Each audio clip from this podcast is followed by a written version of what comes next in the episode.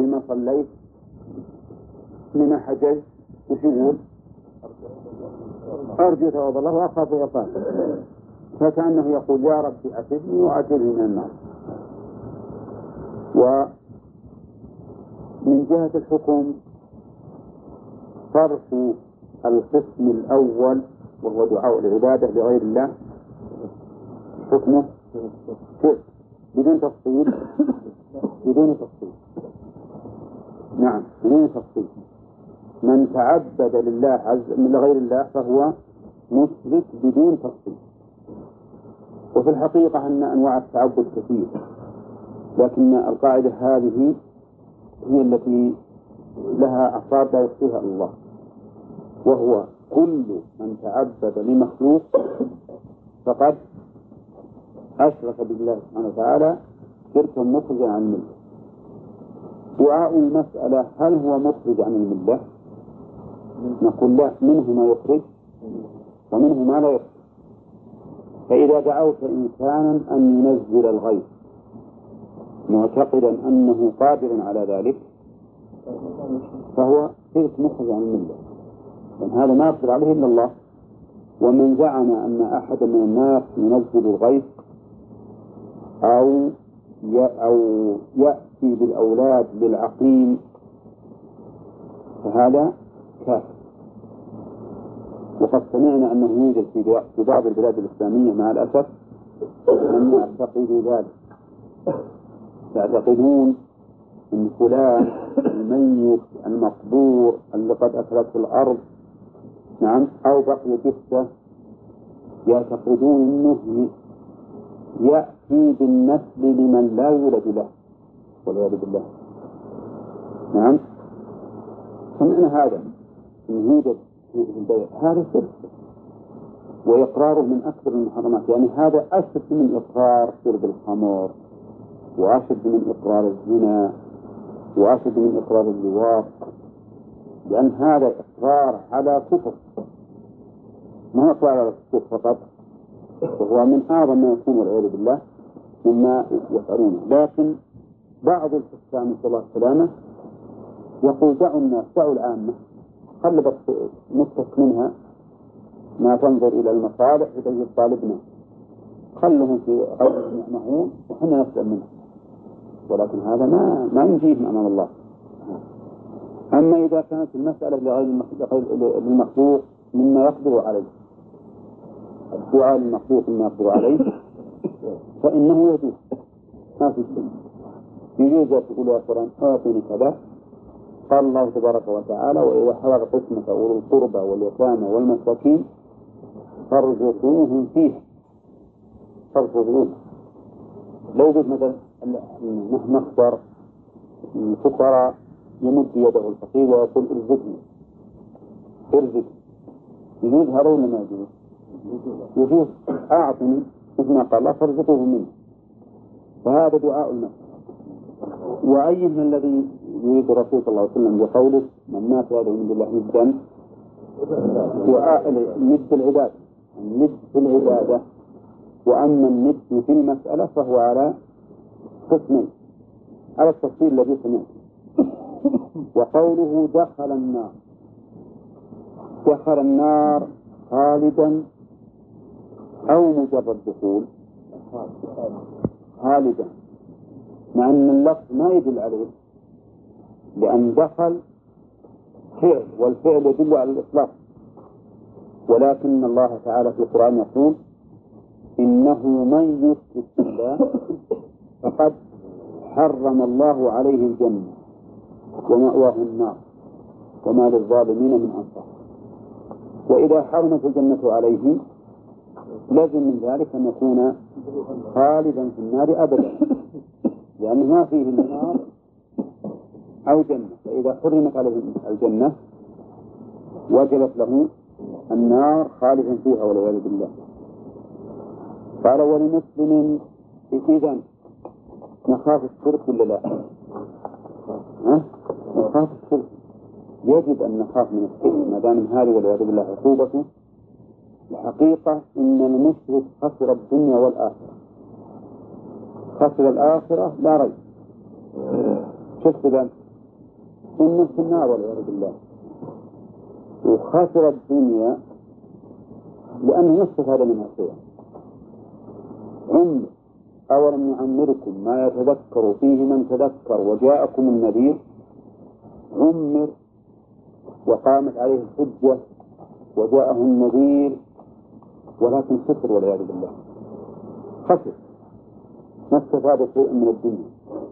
ولهذا قال الله عز وجل قل إن الخاسرين نعم ومن الناس من يعبد الله على حرف فإن أصابه خير اطمأن به وإن أصابته فتنة انقلب على وجهه خسر الدنيا والآخرة.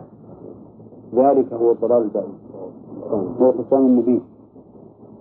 وقال تعالى أيضا قل إن الخاسرين الذين خسروا أنفسهم وأهليهم يوم القيامة. فجعله خاسرا لنفسه وخاسرا لأهله. نعم خاسرا لنفسه لأنه ما استفاد من نفسه شيء خاسرا لأهله لأن أهله إن كانوا من المؤمنين فهم في الجنة ولا يتمتع بهم في الآخرة.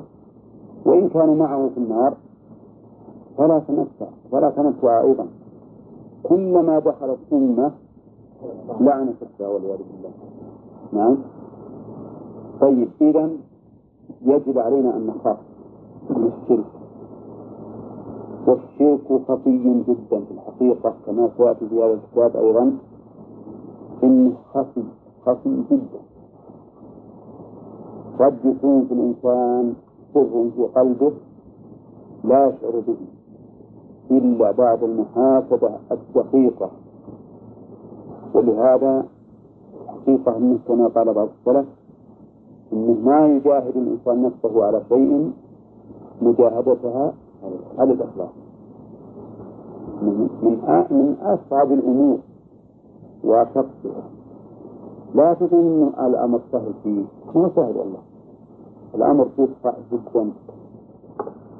صعب ولكن ييسره بتيسير الله عز وجل أن الإنسان لا يريد إلا الله فقط والدار الآخرة.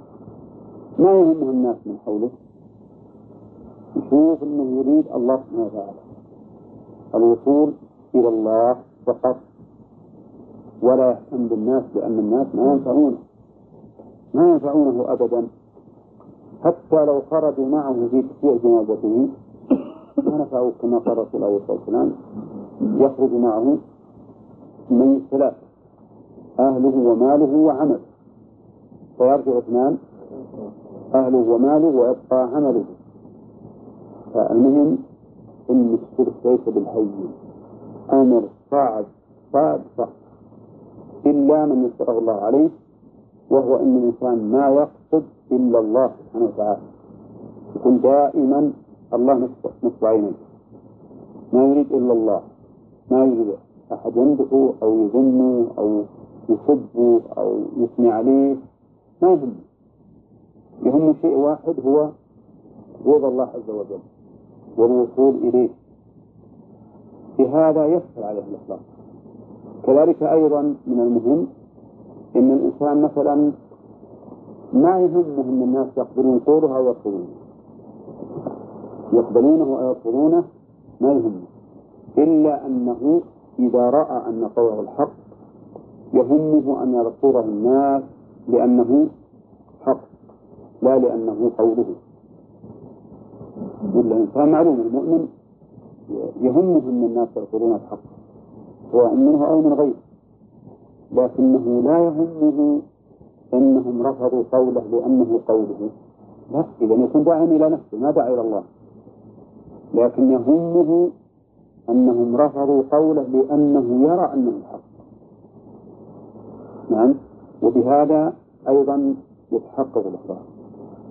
فالمهم أن الإخلاص في الحقيقة أنا أقول أنه من أصعب الأمور. إلا أنه إذا كان الإنسان متجها اتجاها سليما إلى الله سبحانه وتعالى صراطا مستقيما فإن الله تعالى يعينه. ويسر عليه الأمر. نعم. قال الله وأسألك هذا ما تثبيت العبادة هذا تثبيت بالربوبية. هذا تشريك الربوبية لأن المعطي هو الله والعطاء من الخالق. في ورقة مادية ما اللي يجيبها المادية؟ يسأل غير هو على كل حال مشرك هنا لأنه شرك بين الله وبين غيره بالواو مشرك لأنه ولهذا لو قال أسألك أن تعطيني كذا طيب أو قال أسأل الله تعالى أن ييسر فتعطيني كذا سلم أيضا أو قال أسألك ثم أسأل الله أسأل الله ثم أسأله. سلم أيضا. أما إذا الواو معناه أنه جعل الله وهذا المخلوق في ميزان واحد سواء. وهذا هو الذي أيضا يجرنا إلى إلى ناس يكتبون في مجالسهم الله محمد. الله محمد. هذا شرك. خلي الله ومحمد في ميزان واحد. نعم. وبدأوا الآن يحطون بالساعات. أهدى علينا واحد ساعة. مكتوب الله محمد وبينها الأرقام وتحتها آية الكرسي. نعم؟ ظلمات بعضها فوق بعض فأنا الحقيقة يعني الآن الأمر بسيط. يعني يبقى الواحد مثل هذه يجيب البوي مثلا اللي هو يختار من الألوان. ويمسح هذا وتروح. لكن شوف الجهل يعني إلى إلى الحد في ظني أن هؤلاء الذين كتبوا هذا الشيء قد يكون أنفسهم قصد لكن ما كل مسلم يوفق للصواب. نعم. هذا نرى أنه آه، قرن الله مع محمد ذاك اسمه نوع من الشرك وما قرن الله محمد. لا عاد ما هو الله مبتدأ ومحمد خبر مبتدأ؟ ما يجوز. لا ما يجوز. هم يريدون أن الله هو محمد؟ لا يريدون يحطون بعد يحطون الله من يكون جل جلاله بخط دقيق دقيق ها؟ ويكون محمد صلى الله عليه وسلم. لكن هذا ما يكفي لأن الخط البارز لفظ الله ولفظ محمد. كلاهما في ميزان واحد. هكذا. نعم. لا خط واحد صوت واحد. ولا لا أعرف لا مو مثل هذا. لكن أصل هذا هذا التعبير الله محمد إيش معنى هذا؟ طيب اكتب أسد حتى كتابة أشهد لا الله على الجدران أو على الساعات أو بالله صفات هل كان الناس في عهد الرسول صلى الله عليه وسلم وعهد الصحابة يفعلون هذا؟ أما ما يكتب الشهادة بقلبه ما تنسى ما تنسى صحيح يمكن نقول إن الملخص الواحد يكتب أذكار مشروعة. بيكتب مثلا عند باب المساجد بعض الناس يقول الذكر المشروع عند دخول هذا قد يكون إن هذا من الأمور اللي يذكر الناس ييسر الناس ويكون عذرنا أمام الله سبحانه وتعالى بهذا أن الصحابة رضي الله عنهم لوعي قلوبهم يذكرون هذا الشيء لكن الغفلة عندنا كثيرة. وتذكر بالترتيب تكتب بالترتيب قد نقول هذا لا بأس به. لكن كونك تبي تذكر آيات قرآنية ككتبة نعم في هذا مهم ما نقول.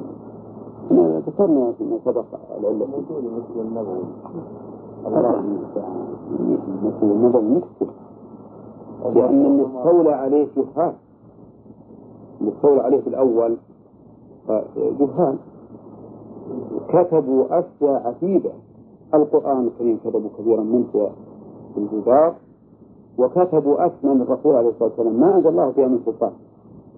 مين من أسماء الرسول عليه الصلاة والسلام؟ يعني لو تبي تحصل كتبوها للرسول ما أدري والله قبل ألف يمكن مشكلة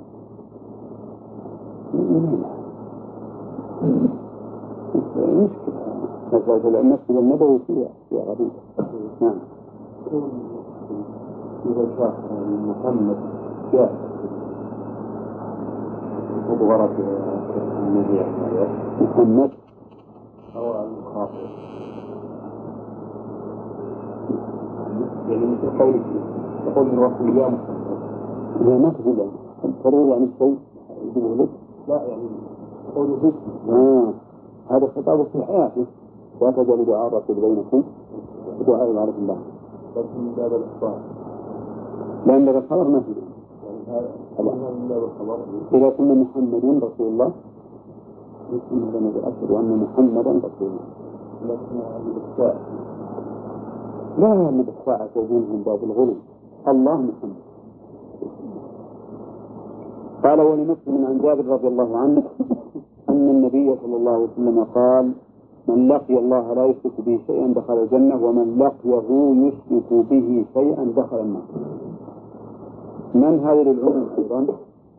وقوله صلى الله عليه وسلم دخل الجنة لا ينافي أن يعذب بقدر ذنوبه فإن فيه أحاديث وآيات فيها وعيد. وعيد ولكن هذا الوعيد يكون الفاعل لهذا الذنب مستحقا له. ثم هو داخل تحت مشيئة الله. فهذا لا ينافي ما ثبت في النصوص في مواضع كثيرة من أنه يدخل الجنة ولكنه إن كان ذا معاصي يعذب بقدر معاصيه إذا لم يغفر الله له. ومن لقيه يشرك به شيئا دخل النار. وين جواب من؟ دخل أما قوله يشرك فهي في موضع نص على الحال.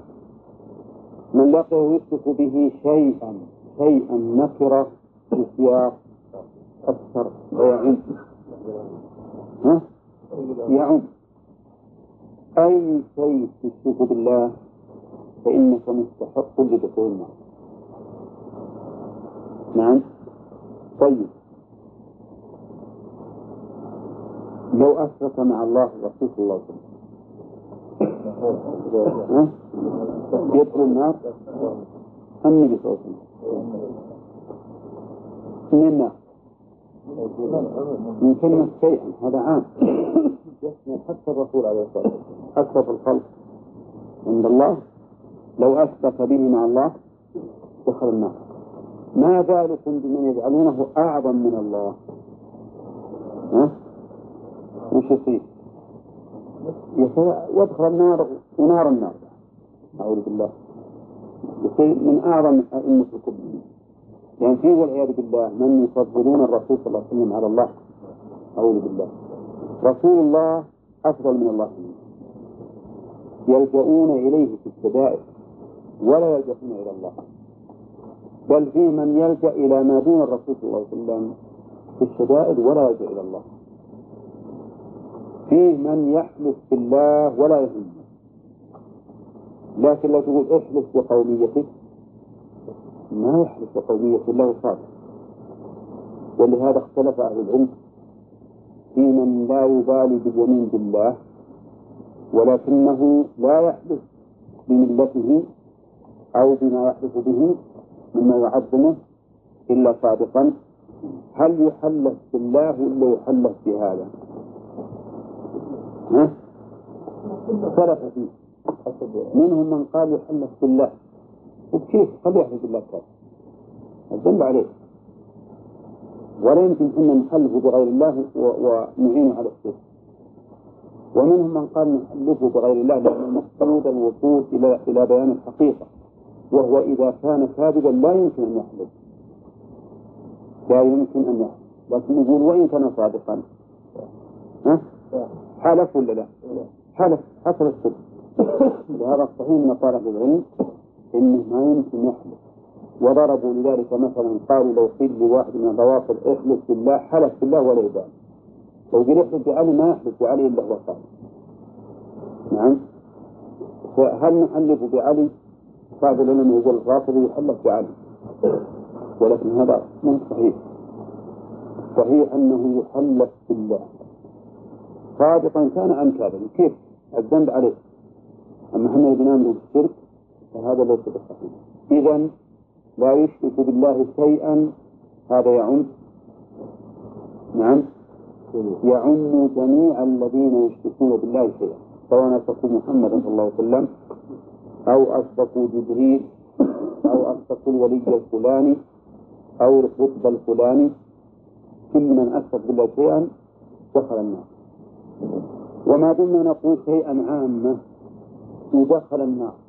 هل يلزم من الدخول الخلود؟ ولا ما يلزم؟ نقول نعم بحسب الشرك.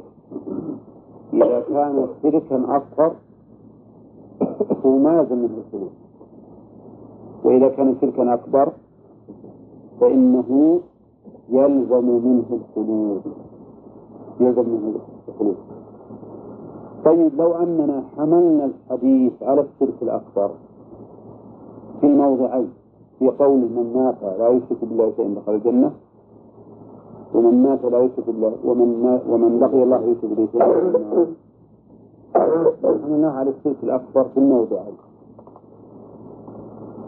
نعم. يمكن ولا ما يمكن؟ إذا حملناه عليه في الموضعين قلنا من لقي الله لا يشرك به شيئا شركا أكبر دخل الجنة ولا حاجة أن نقول ولننظر إلى النصوص الأخرى الدالة على أنه يعذب ودخلها دخولا مطلقا مخلدا. ومن لقيه لا يشرك به شيئا دخل ومن لقيه يشرك به شيئا دخل النار. ما حاجة نقسم ونقول دخولا مطلقا أو دخولا أو مطلق دخول. إذا حملنا الحديث على الشرك الأكبر فإننا لا نحتاج أن نقول إن المراد بالدخول هنا إما مطلق الدخول أو الدخول المطلق. وكذلك في الأول. دخل الجنة ما يحتاج نقول الدخول المطلق أو مطلق. الدخول أما إذا قسمنا الشرك إلى اثنين فإنه يجب أن نقسم الدخول أيضا إلى قسمين. واضح؟ طيب نعم.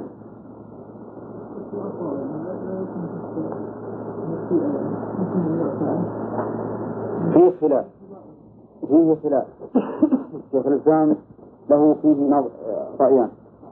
مرة قال إنه تحت المشيئة ومرة قال إنه ليس تحت المشيئة وقد مر علينا في قول في شرح الآية في هذا الكتاب. إن الله لا يغفر أن يشرك به. نعم. متى؟ ها؟ متى يكون يقول من لقي الله؟ يوم القيامة يكون لا لا مو مو دليل نعم. من قبل تقييمها وجنوب الدنيا وجنوبي وبنية أن وكذلك من الآيات اللي قبلها. حتى الآيات اللي قبلها تدل عليها طيب. المسألة الثانية أن الرياء من الشرك. حمد أو محبط إيش قال؟ فسئل عنه فقال الرياء. فجعل الرياء من الشرك وقد سبق بالنسبة لإبطال العبادة إلى ذكر أقسام فلا حاجة إلى إعادة المسألة الثالثة أنه من الشرك الأصغر نعم. الشرك الأصغر يسمونه الشرك الأكبر يسمونه الشرك الأصغر نعم. آه. طيب. وهل يمكن أن يصل إلى الأكبر؟ الرياء.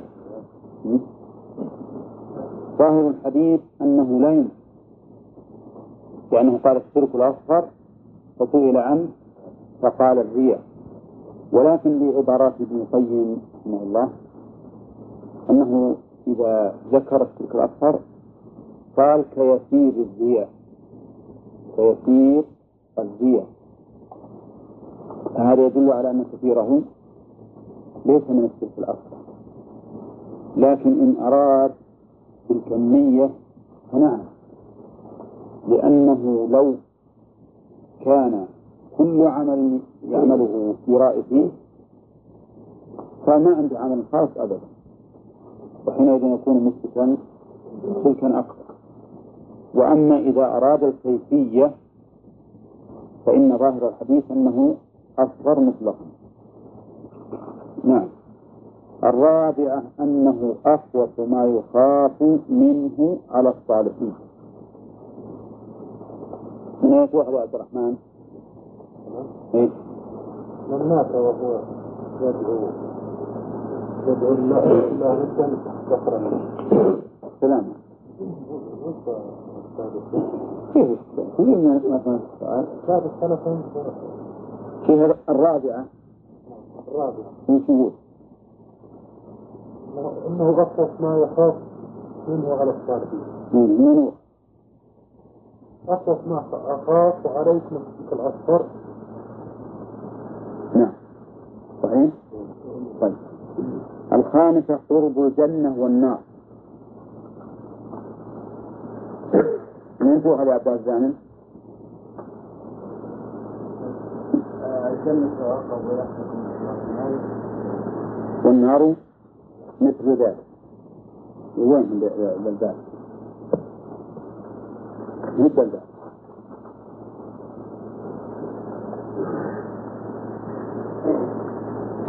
اللقاء لا يشرك به شيئا. ها؟ من مات وفاته من دون الله نجا دخل النار. والثاني يقول من يقتل الله لا يشرك به دخل الجنة. أولى لأن هو قال الجنة والنار. إذا الحديث الثاني هو الجنة أولى طيب. السادسة الجمع بين قربهما في حديث واحد؟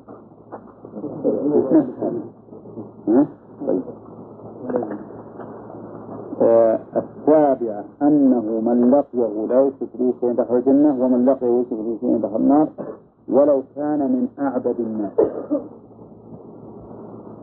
هذه تخرج من؟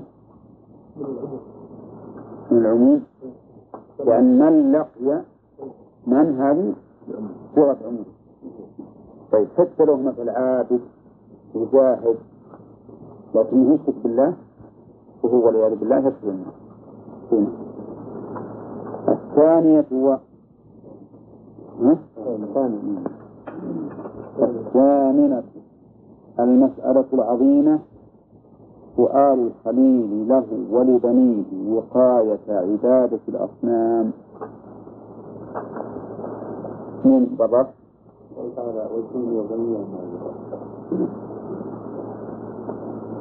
هذا السؤال دعا دعا الله عز وجل. أن يسميه بين إذا معناه أن الخليل عليه الصلاة والسلام كان خائفا من هذا الأمر. طيب. التاسع اعتباره بحال الأكثر. اعتباره بحال الأكثر. هذا المؤلف زاد قال لقوله رب إنهن أضللن كثيرا من الناس. لكن عندنا إشكال المؤلف يقول بحال الأكثر. والآية كثيرا من الناس. الفرق بين كثير وبين أكثر. أولا؟ ولهذا قال الله تعالى في ابن آدم وفضلناهم على كثير ممن خلقنا كثيرا ما قال على أكثر الخلق ولا على الخلق؟ الآدميون فضلوا على كثير من خلق الله. كرمهم الله ولهم أكرم الخلق على الله ولكنه كرمهم وحملهم في البر والبحر ورزقهم من الطيبات وفضلهم على كثير ممن خلق تفضيلا طيب وهنا اعتباره بحال الأكثر لقوله فقط إنهن أظن كثيرا. ما رأيكم في هذا؟ نعم. نعم. نظر إلى النصوص الأخرى. ها؟ نظر إلى النصوص الأخرى. نعم. لقوله تعالى وما أكثر الناس مم. وقوله تعالى ويدفع أكثر المسائل إليه عن سبيله عن سبيل الله. نعم. إيه لكن بس كان على الاستدلال بالآية. بهذا واللي نسلم من أكثر الناس قال آدم باعث النار من ذريته؟ تسعين وتسعة وتسعين الألف. نعم. لكن الكلام على استدلال المؤلف. شوفوا ليش شرح الله ما ذكرها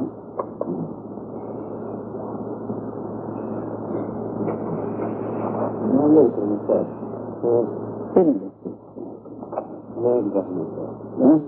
لا يقدح هذا فتح مزيد ما ذكر وتيسير على اللحم نعم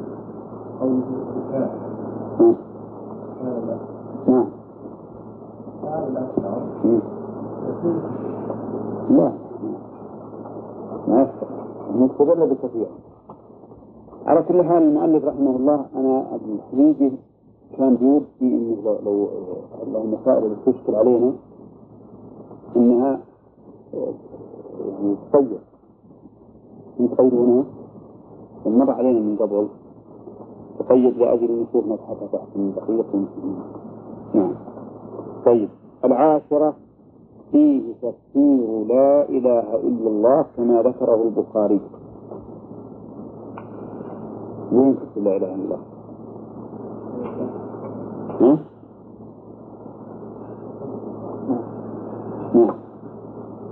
في لكن فيه.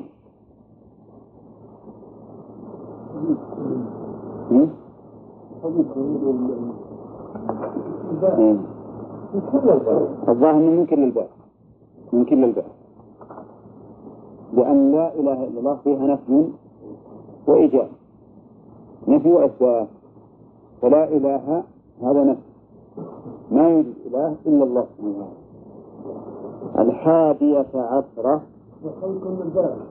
نعم. نعم.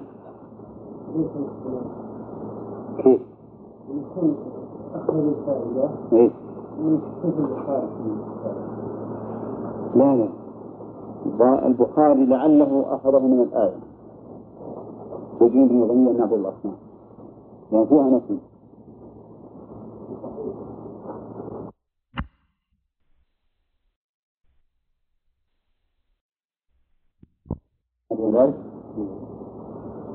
كذا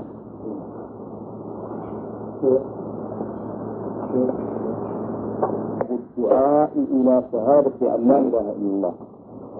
وهذا الترتيب الذي ذكره المؤلف من أحسن ما يكون. لأنه لما ذكر توحيد الإنسان بنفسه ما يتم الإيمان إلا إذا دعا إلى التوحيد. قال الله تعالى والعصر إن الإنسان لفي خسر إلا الذين آمنوا وعملوا الصالحات وتواصوا بالحق وتواصوا بالصبر. فلا بد مع التوحيد من الدعوة إليه وإلا كان ناقصا. ولا ريب أن الإنسان الذي يوحد الله سبحانه وتعالى أنه ما سلك هذه السبيل إلا وهو يرى أنها أفضل سبيل. وإذا كان صادقا في اعتقاده فلا بد أن يكون داعيا إليه. الدعاء إلى شهادة أن لا إله إلا الله من تمام التوحيد ولا يتم التوحيد إلا بذلك. نعم. وتلونا عليكم الآية هذه. ثم قال وقول الله تعالى قل هذه سبيلي أدعو إلى الله على بصيرة أنا ومن اتبعني. نعم.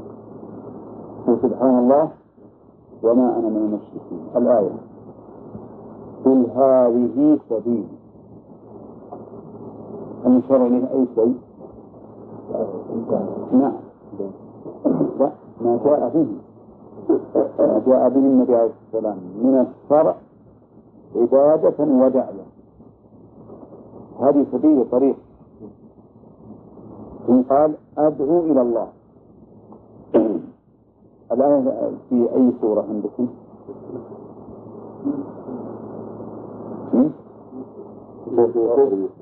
وش اللي قبله؟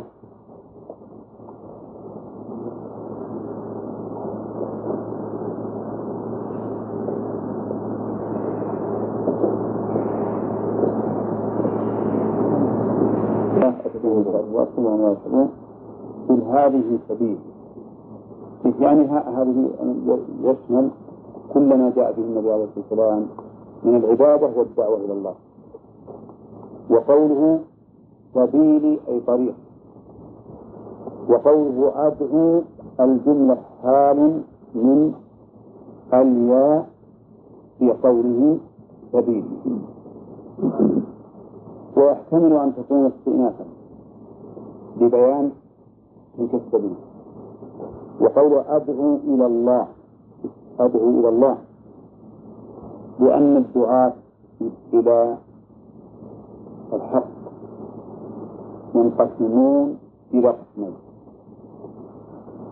داع إلى الله وداع إلى غيره. فالداعي إلى الله هو المخلص.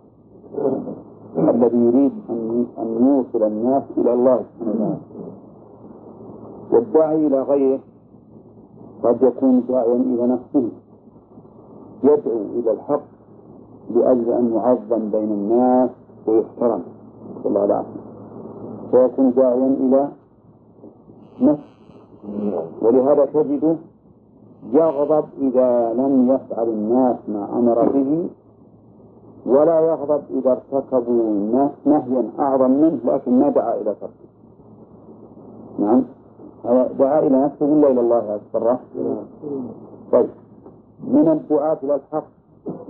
من يدعون إلى رؤسائهم. من يدعون إلى رؤسائهم. وهم يظهرون أنهم يدعون إلى الحق. مثل ما يوجد كثيرا من علماء الدول لا علماء الملل. يوجد ناس يدعون إلى رؤساء تعرفون أن المأمون عنده علماء أقوياء في العلم لكنهم قد أضلوا في العمل وصاروا يدعون إلى أي شيء؟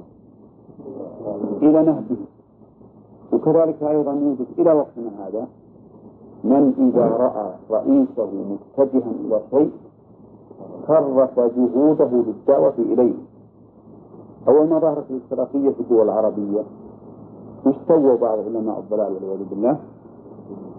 بدأوا يجيبون آيات وأحاديث ما هي لما يدعون إليه؟ شيخ جابوها أي نعم هؤلاء دعوا إلى الله ولا إلى غيره؟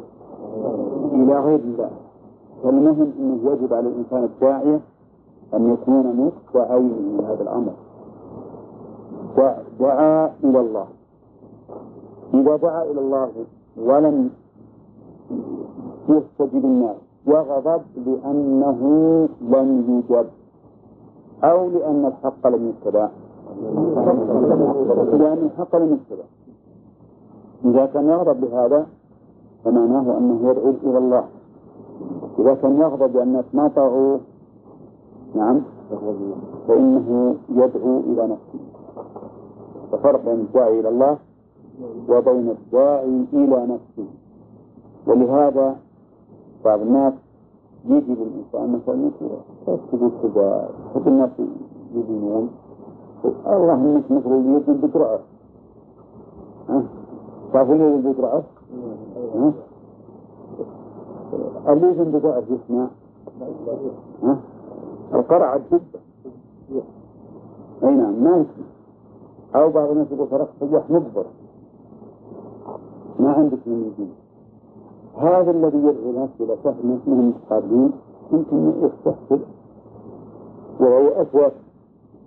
لكن يدعو إلى الله يقول إن الرسول صلى الله عليه وسلم يقول لعلي بن أبي طالب انفذ على رزق والله وأن يهدي الله بك رجلا واحدا خير لك من حمر النعم رجل واحد من من قبائل من اليهود الخيبر رجل واحد ودي الله على خير لك من حمر النعم يقول ما أنا إذا استجاب إلي واحد يكفي إذا لم يستجب لي أحد أبدا يكفيني أيضا.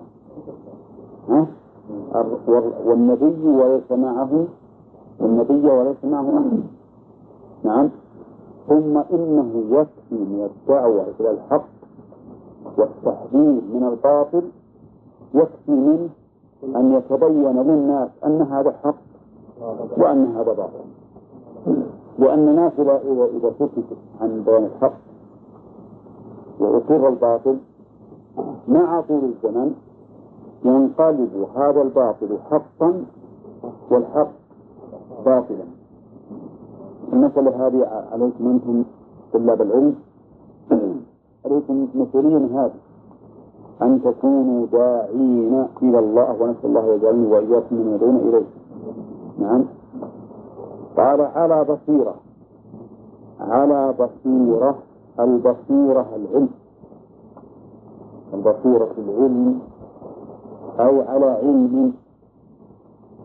فإذا تضمنت هذه الدعوة الإخلاص والعمل. الإخلاص إلى الله وعلى بصيرة على علم. وأن أكثر ما يفسد الدعوة. نعم. أكثر ما يفسد الدعوة عدم الإخلاص هذه واحد. أو عدم العلم.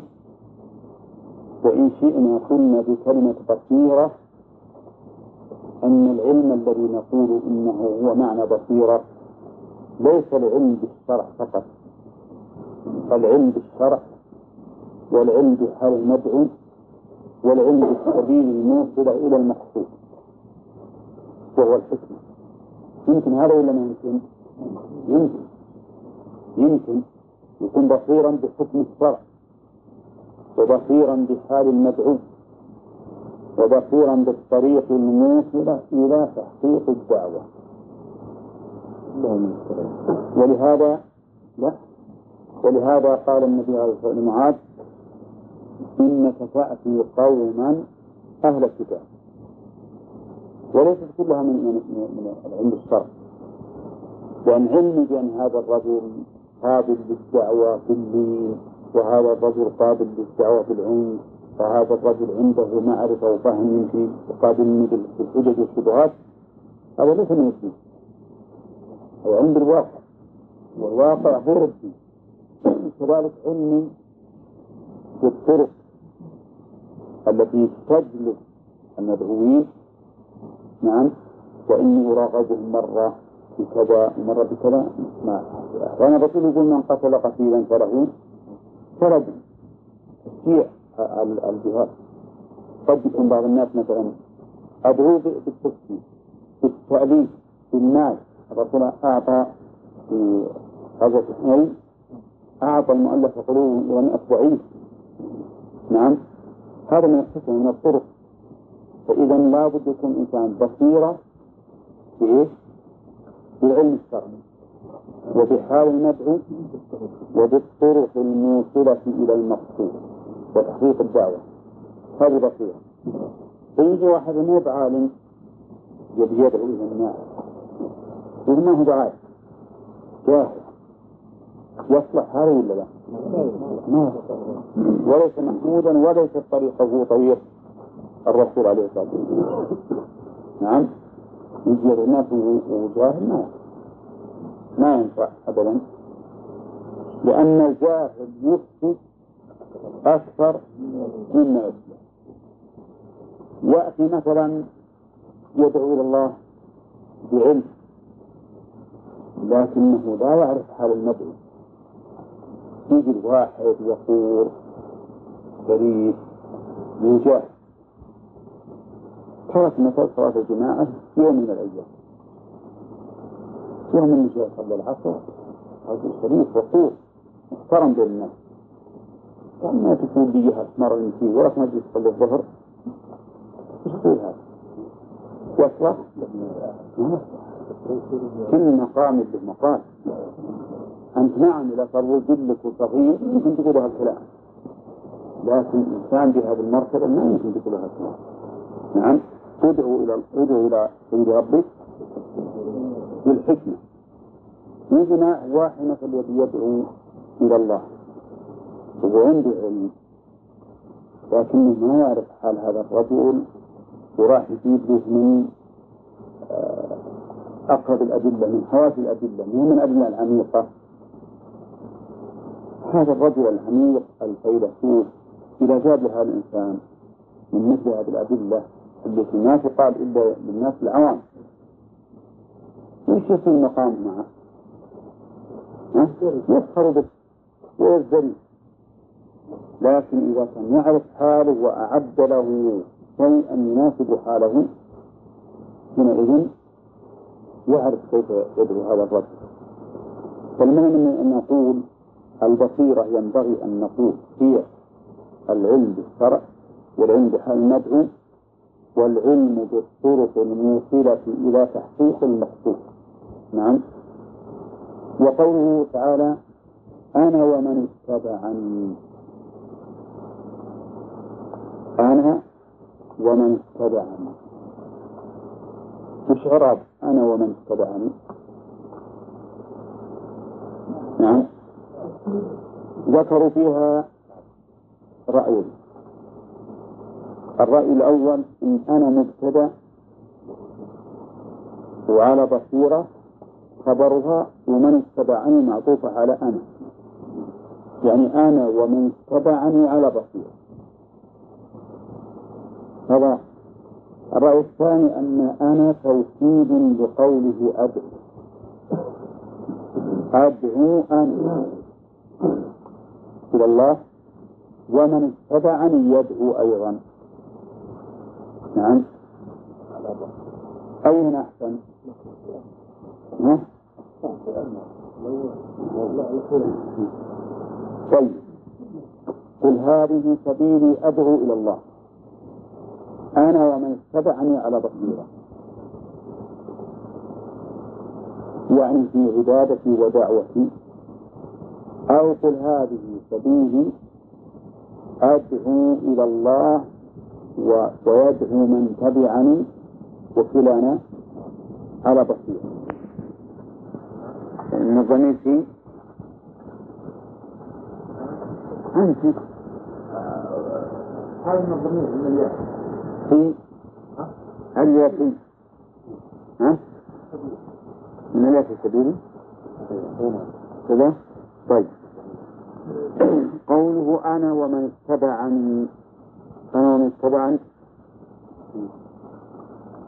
قوله أدعو إلى الله على بصيرة أنا ومن اتبعني وش أعراب أنا يا عبد الله؟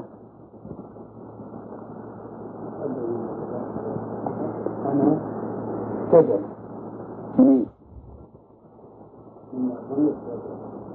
بدل ولا توكيد؟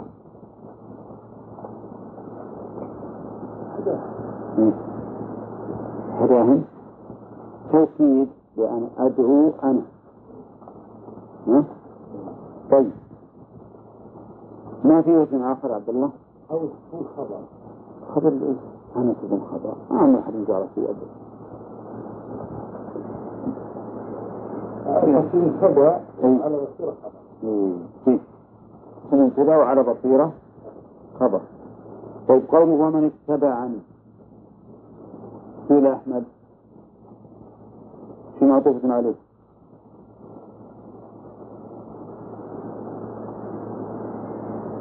قيل إيه من قبلها المعلوم لكن مش عليه على أي كلمات؟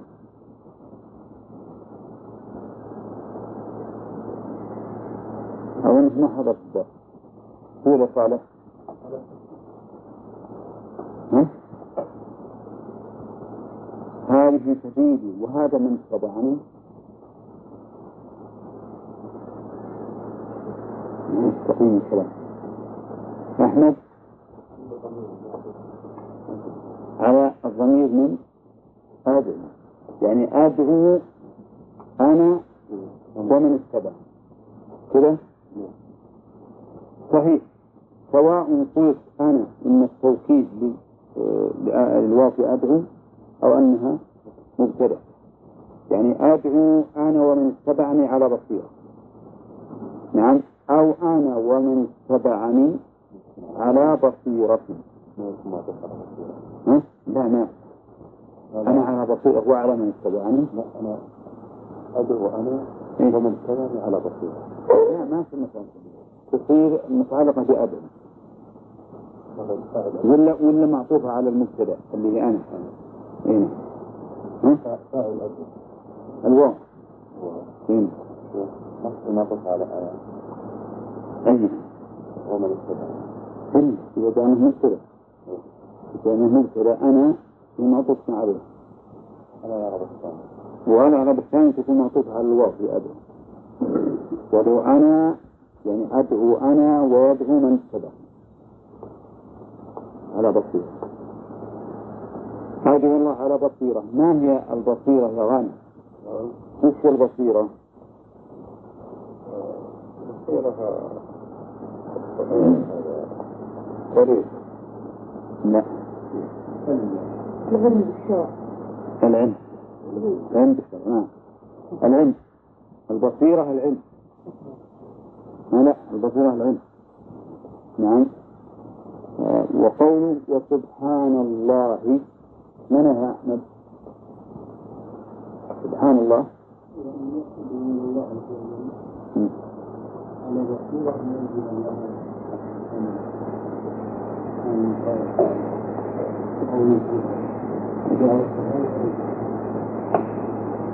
ومن ذلك أن أكون أدعو على غير كان يقول وسبحان الله أن أدعو على غير بصيرة إعراب سبحان مر علينا كثيرا وهو أنها مفعول مطلق عامله محذوف وتقديره يسبح. طيب وما أنا من المشركين؟ محل هذه الجملة مما قبلها في المعنى من اللي؟ ما أعطينا نعم. إيه أي نعم نعم.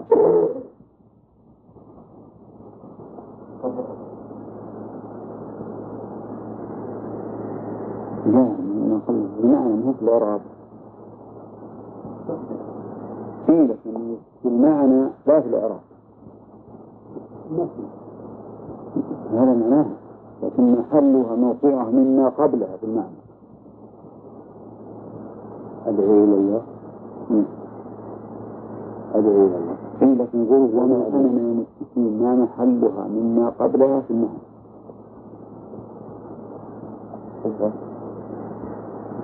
أو حالة أو توكيد. توكيد لأن, لأن التوحيد معناه. نفي الشرك نفي الشرك ومحلها مما قبلها.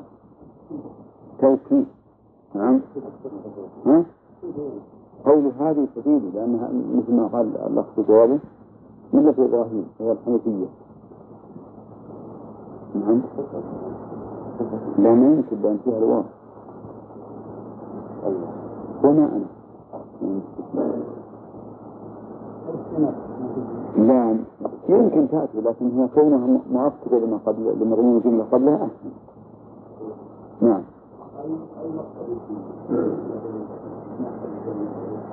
لا هذا حسب السياق. طيب وعن ابن عباس رضي الله عنهما أن رسول الله صلى الله عليه وسلم بعث معاذا إلى اليمن. لما بعث؟ لما بعث معاذا إلى اليمن قال له. لما بعث أي أرسل. أرسله على أي صفة أرسله رضي الله عنه معلما وداعيا وحاكما. على أوصاف ثلاث معلما وداعيا وحاكما. وبعثه متى؟ في شهر ربيع الأول سنة عشر من الهجرة. في سنة ربيع الأول. هذا هو المشهور وفيه اختلاف. في السنة العاشرة من الهجرة. وبعثه هو أبو موسى الأشعري رضي الله عنه. بعث معاذا إلى صنعاء وما حولها وأبا موسى إلى عدن وما حوله. وقال اجتمعا وتطاوعا ولا تفترقا ويسرا ولا تعسرا وبشرا تنفرا الفهم عليه الصلاة والسلام إنهم يتطاوعون ويجتمعون بعضهم البعض يتشاورون في الأمر ولا يفترقون نعم. إذا بعثه على صفة معلما وداعيا وحاكما وفي ربيع الأول سنة عشر من الهجرة. لما بعثه قال له إن لما هذه يشعرون محيين شرطية لما أبى الشرط ويقولون فيها حرف وجود لوجود. حرف وجود لوجود. أنتم تحبون في النحو ولا نبحث ها؟ نبحثه؟ طيب. لما يقولون فيها حرف وجود وجود وعندنا ثلاث كلمات. لما ولو ولو. استثنى. لما حرف وجود بوجود ولو بالعكس حرف امتناع. بامتناع نعم. ولولا حرف امتناع لوجود. نعم. طيب. يقول لما بعثه لنا قال له هذا الجواب. قال له صلى الله عليه وسلم مرشدا له قال إنك تأتي قوما من أهل الكتاب. وهذا دليل على معرفة أحوال النبي صلى الله عليه وسلم في الناس. وما علمه من أحوالهم فله طريقان. طريق طريق الوحي وطريق العلم والتجربة. العلم العرضي والتجربة عليه الصلاة والسلام. إنك تأتي قوما من أهل الكتاب. من شيء معناها؟ لا الله بينه قوما من الناس بينهم بقوله من أهل الكتاب. والكتاب المراد به هنا التوراة والإنجيل فيكون هم اليهود والنصارى. وفيهم مشركون لكن الأكثر من اليهود والنصارى ولهذا اعتمد الأكثر. وأخبره عليه الصلاة والسلام بذلك لأمرين. ليكون بصيرا بأحوالهم لأن الداعية من أهم ركائز الدعوة أن يكون بصيرا بأحوال من يده. وثانيا لأجل أن يعد العدة بما سيلقونه من الشبهات. يعني ما الكتاب. طريق عندهم علم. تدين إلى إنسان يستعد به وبهذا نعرف أيضا فائدة مهمة بالنسبة للمبعوثين الآن إلى الخارج. أنه إذا ما كان عندهم علم يدافعون به الشبهة التي يثيرها أعداؤهم وأعداء الإسلام فإنهم يبقون حيارى عندما تعتبرهم أدنى شبهة يبقون حيارى في الحقيقة إذا لم يكن عندهم أدلة وحجج تدمع هؤلاء المشبهين. ضاعوا وكافي قومنا الكتاب فليكن إذا بيان حالهم. ما فائدته؟ أمران العلم ببيان حال من يدعوهم والثاني الاستعداد. فليكن أول ما تدعوهم إليه شهادة أن لا إله إلا الله.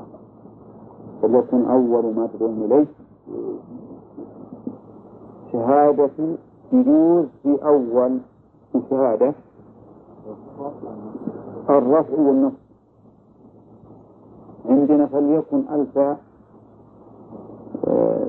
الله أنه هنا للاستئناف أو عاصفة. والليلة من الأمر يكن في المضار معروف لكن يكن تحتاج إلى اسم وخبر. أولى اسمها منصوب وخبرها مرفوع. كان. كان صرف وكان المبتدا وخبر تنصيب.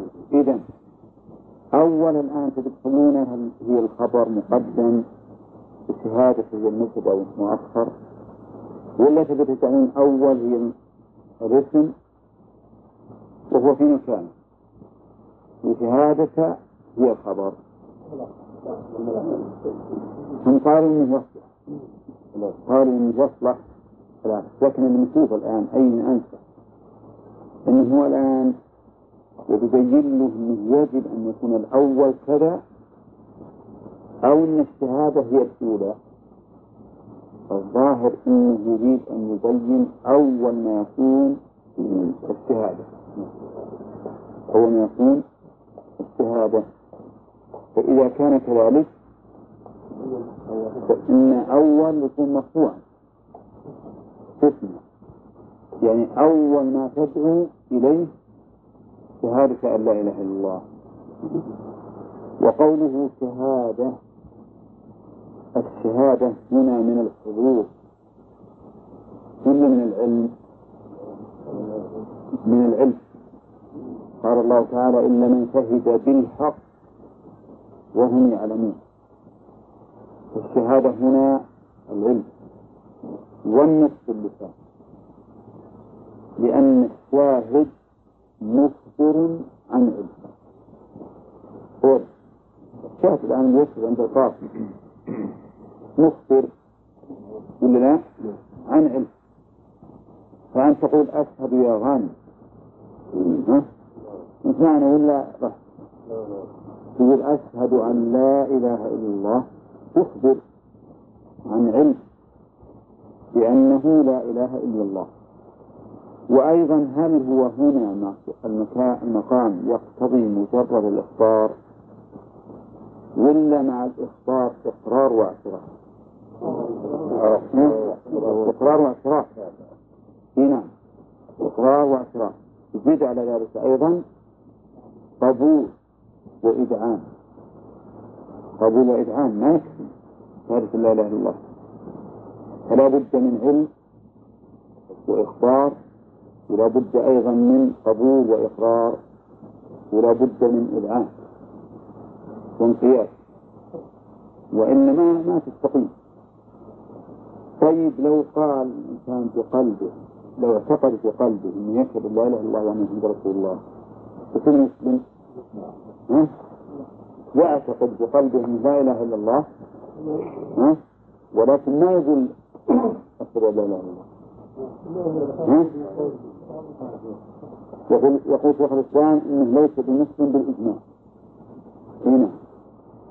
يقول ليس بمسلم حتى يقول. نعم؟ لأن كلمة يشهد. من ضمن الإخبار. والإخبار متضمن للنص. نعم. أنا مثلا عندما أحضر عند القاضي مثلا وعندي شهادة على فلان ما دمت ما عبر. هل يقال من شاهد؟ لو اني الآن ما اعتقد اعتقادا مفصلا إن فلان عليه لفلان كذا. ما يسمى هذا الشاهد فلا بد من النطق انك تنطق تقول أشهد أن لا إله إلا الله وأن محمد رسول الله. وإلا فلست لست بمسلم. نعم. وهذا دليل على أن هذه الكلمة قد لا تكون من شائعة وغيرها في أن النية بينك وبين الله وتجزئك عند الله. بالنسبة لنا إحنا ما تجزئ النية بلا شك ولا عندنا في هذا الكلام لكن هل تنفعه عند الله ولا هذا محل؟ لا. ها؟ ما تنفع حتى يقول يشهد أن لا إله إلا الله. يقول الرسول صلى الله عليه وسلم لعمه أبي طالب يا عم قل ما لا يعتقد لا إله إلا الله. بل قل لا إله إلا الله كلمة. فلا بد من القول ولا يكفي العقيدة نعم. وقول لا إله إلا الله مش معنى إله يقول العلماء وأهل اللغة. إن إله بمعنى مأمون